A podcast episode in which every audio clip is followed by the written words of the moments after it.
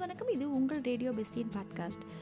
Cost திரு ராகி ரங்கராஜன் அவர்கள் எழுதிய கதையின் மூன்றாவது பகுதியை நம்ம பார்க்க போகிறோம் சிரிப்பு சத்தம் கேட்ட அந்த நண்பர் என்ன செஞ்சார்? அதை நம்ம பார்ப்போம். அந்த சிரிப்பு சத்தம் கேட்கிற வழியில் நான் தைரியமாகத்தான் இருந்தேன். பேயாவது பிசாசாவது என்று எனக்குள் நானே சொல்லிக்கொண்டு சிரித்து கொண்டிருந்தேன். எனக்கு தெரியும் நான் ஒரு ஃபிசிக்ஸ் மாணவன் என்று. துரும்பு அசைஞ்சா கூட அது விஞ்ஞானத்தோட அடிப்படையில் தான் அசையும் என்று தீவிரமாக நம்பிக்கிட்டு இருந்தவன் நான். அந்த உருவம் இல்லாத சிரிப்புக்கு ஏதோ ஒரு உற்பத்தி ஸ்தானம் இருக்கத்தான் வேண்டும் என்று எண்ணியவனாக அந்த பெரிய அறையின் எல்லா பகுதிகளையும் நோட்டம் விட்டேன். அந்த சிரிப்பை வெளியிட்டது ஒரு பேயினா அது ஒரு பெரிய குறும்புக்கார பேயாக தான் இருக்கணும். ஏன்னா நான் ஆறாயிரம் போல நாலு புறம் பார்த்தவுடன் தன்னுடைய சிரிப்பை நிறுத்தி கொண்டது. நான் தலையை தாழ்த்திய அடுத்த நொடி மறுபடியும் சிரித்தது. எங்காவது மணி தட்டு இல்லைனா டம்ளர் உரசிக்கிட்டு சிரிப்பு மாதிரி ஒரு சத்தம் கேட்குதா என்று கூர்ந்து கவனித்தேன். அலமாரியில் கண்ணாடி டம்ளர்களும் பீங்கான் தட்டுகளும் அடிக்க வைக்கப்பட்டிருந்தன. ஆனால் மயிரிழை கூட அவை அசைய காணும். கோபாலி கோபாலி உனக்கு கேட்குதா என்றேன். என்ன? என்று கேட்கிற மாதிரி தலையை மட்டுமே அசைத்தான். அந்த அந்த சிரிப்பு சத்தம். இது இது இது இது இப்போ இப்போ இப்போ கேட்குது பார் என்று நான் பரப்பர கையிலேயே மறுபடியும் என்று மறுபடியும் அந்த சிரிப்பு சத்தம் கேட்டது. ஆனால் ஒருவர் சிரிப்பதல்ல. பல பேர் சிரிக்கிறா போல. ராஜா அனுமந்தப்பா கல்யாணம் செய்து கொள்ளவிருந்த பெண் ஓடிப்போன சமயத்தில் பல ராஜாக்கள் சிரித்தார்கள் என்று வேலைக்கார கிழவன் சொன்னது எனக்கு ஞாபகம் வந்தது. கோபாலி கோபாலி நீ போயிருந்த இடத்துல யார் இருந்தாங்க? பேசாமல் நம்ம அங்கேயே போய் தங்கிடலாமா என்று கேட்டேன். வேணாம். என்றான் அவன். அதுவரை பயந்தவனாக இருந்து கொண்டிருந்த அவன் இப்போது உறுதியாக அவசரமாக கூட பேசியது எனக்கு ஆச்சரியமாக இருந்தது. கடிகாரத்தை பார்த்தேன். மணி பன்னிரண்டு அடிக்க பன்னிரண்டு நிமிடம் இருந்தது. வினாடி முள் கைகடிகாரத்தில் குதித்து குதித்து நகரும் போதெல்லாம் ஏன் இப்படி அவசரப்பட்டு ஓடுகிறது என்று ஒரு புறம் தோன்றியது. மறுபுறம் இன்னும் வேகமாக ஓடி அந்த பிசாசு வேலையை சீக்கிரமாக தாண்டிவிடக் கூடாதா என்று தோன்றியது. எங்கள் பேச்சு குரலும் சந்தடியும் காவல்கார கிழவனை எழுப்பிவிட்டது போலிருக்கிறது. அல்லது அந்த பயங்கர வேலை நெருங்க நெருங்க அவனுக்கே தூ விழித்து விட்டதோ என்னவோ. கிரீச் கிரீச் என்று அவன் பல கதவுகளை திறந்து கொண்டும் சாத்தி கொண்டும் வந்தான். முதலில் அவன்தான் வருகிறான் என்பதை புரிந்து கொள்ளாமல் யாரு? யாருங்க?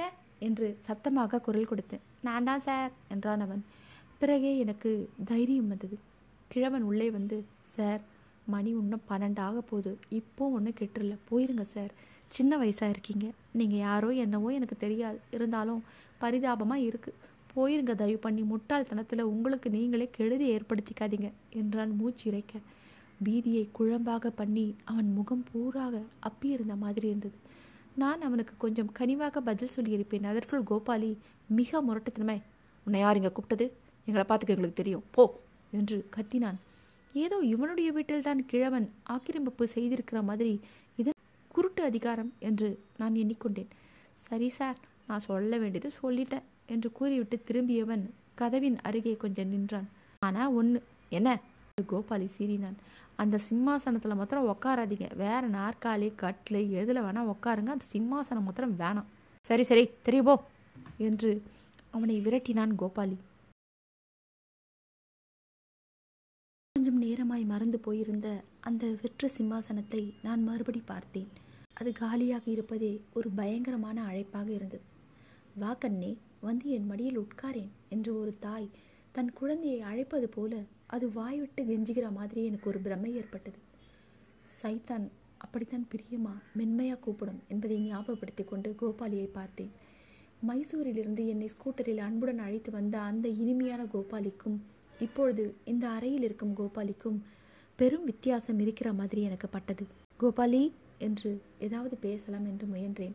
அவன் நான் ஒருவன் இருப்பதையே மறந்து விட்டார் போல குறுக்கும் நெடுக்குமாக உலாவ ஆரம்பித்தான். முதலில் மெல்ல நடந்து கொண்டிருக்கின்றவன் கொஞ்சம் கொஞ்சமாக வேகமாக நடக்க தொடங்கினான்.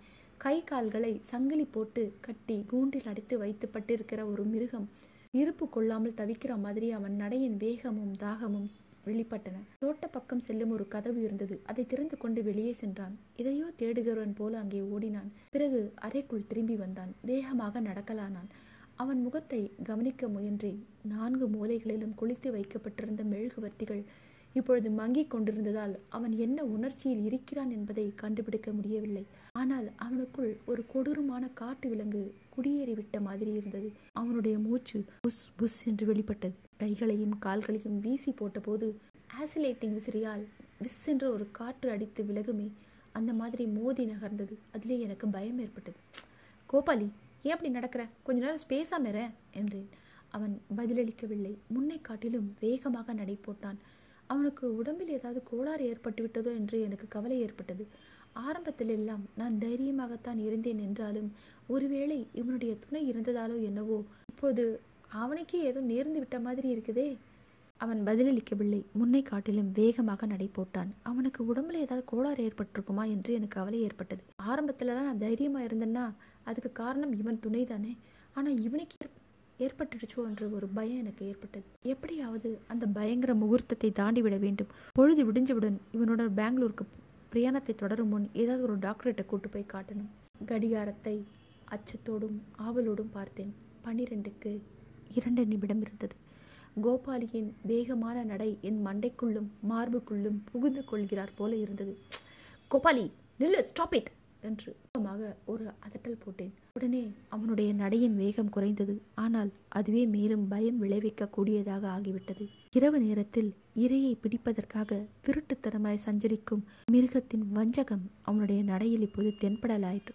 கோபாலி ப்ளீஸ் உன்னுடைய நடையை நிறுத்து. உட்கார் கொஞ்ச நேரம் ப்ளீஸ் என்றேன். அப்படி சொல்வதற்காகவே காத்திருந்த மாதிரி சரேல் என்று கோபாலி உட்கார்ந்தான். எந்த சிம்மாசனத்தில் உட்காரக்கூடாது என்று வேலைக்கார கிழவன் எச்சரித்தானோ அதே சிம்மாசனத்தில். கோபாலி அங்க உட்காராத எழுந்திரு எழுந்திரு என்று கூவினேன். கூவிய வண்ணமே கை கடிகாரத்தை பார்த்தேன். இன்னும் ஒரே நிமிடம் இருந்தது. கோபாலி என் கூச்சலை காதில் வாங்கிக் கொள்வதாகவே தெரியவில்லை. எழுந்து கோபாலி ப்ளீஸ் இதில் உட்காராதன்னு இப்போதானே வாட்ச்மேன் சொல்லிட்டு போனான். ப்ளீஸ் எழுந்துரு என்று நான் சொல்ல சொல்ல அவன் அந்த சிம்மாசனத்தில் இன்னும் நன்றாக உட்கார்ந்து கொண்டான். ஆனால் அவனுடைய முகத்தை பார்க்க முடியவில்லை.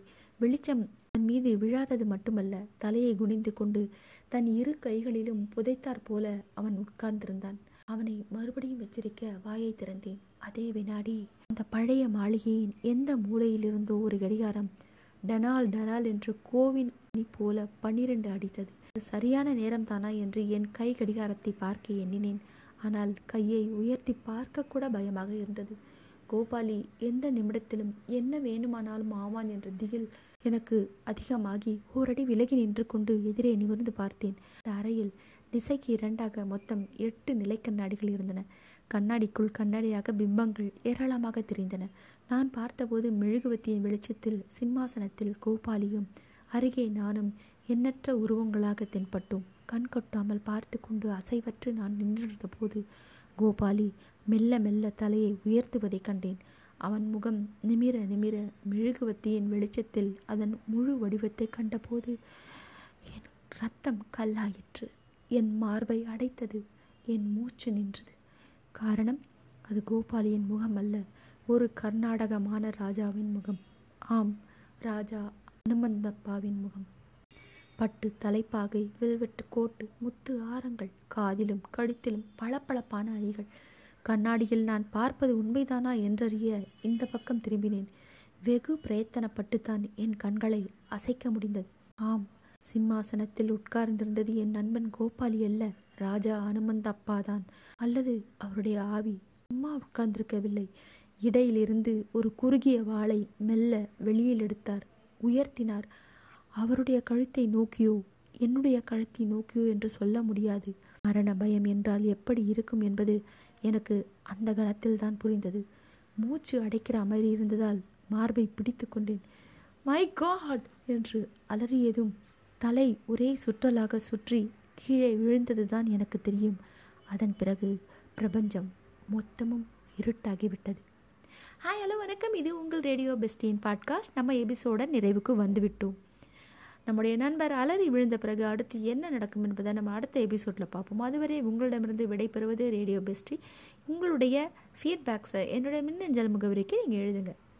எபிசோடை கேட்டதுக்கு மிகவும் நன்றி. வணக்கம்.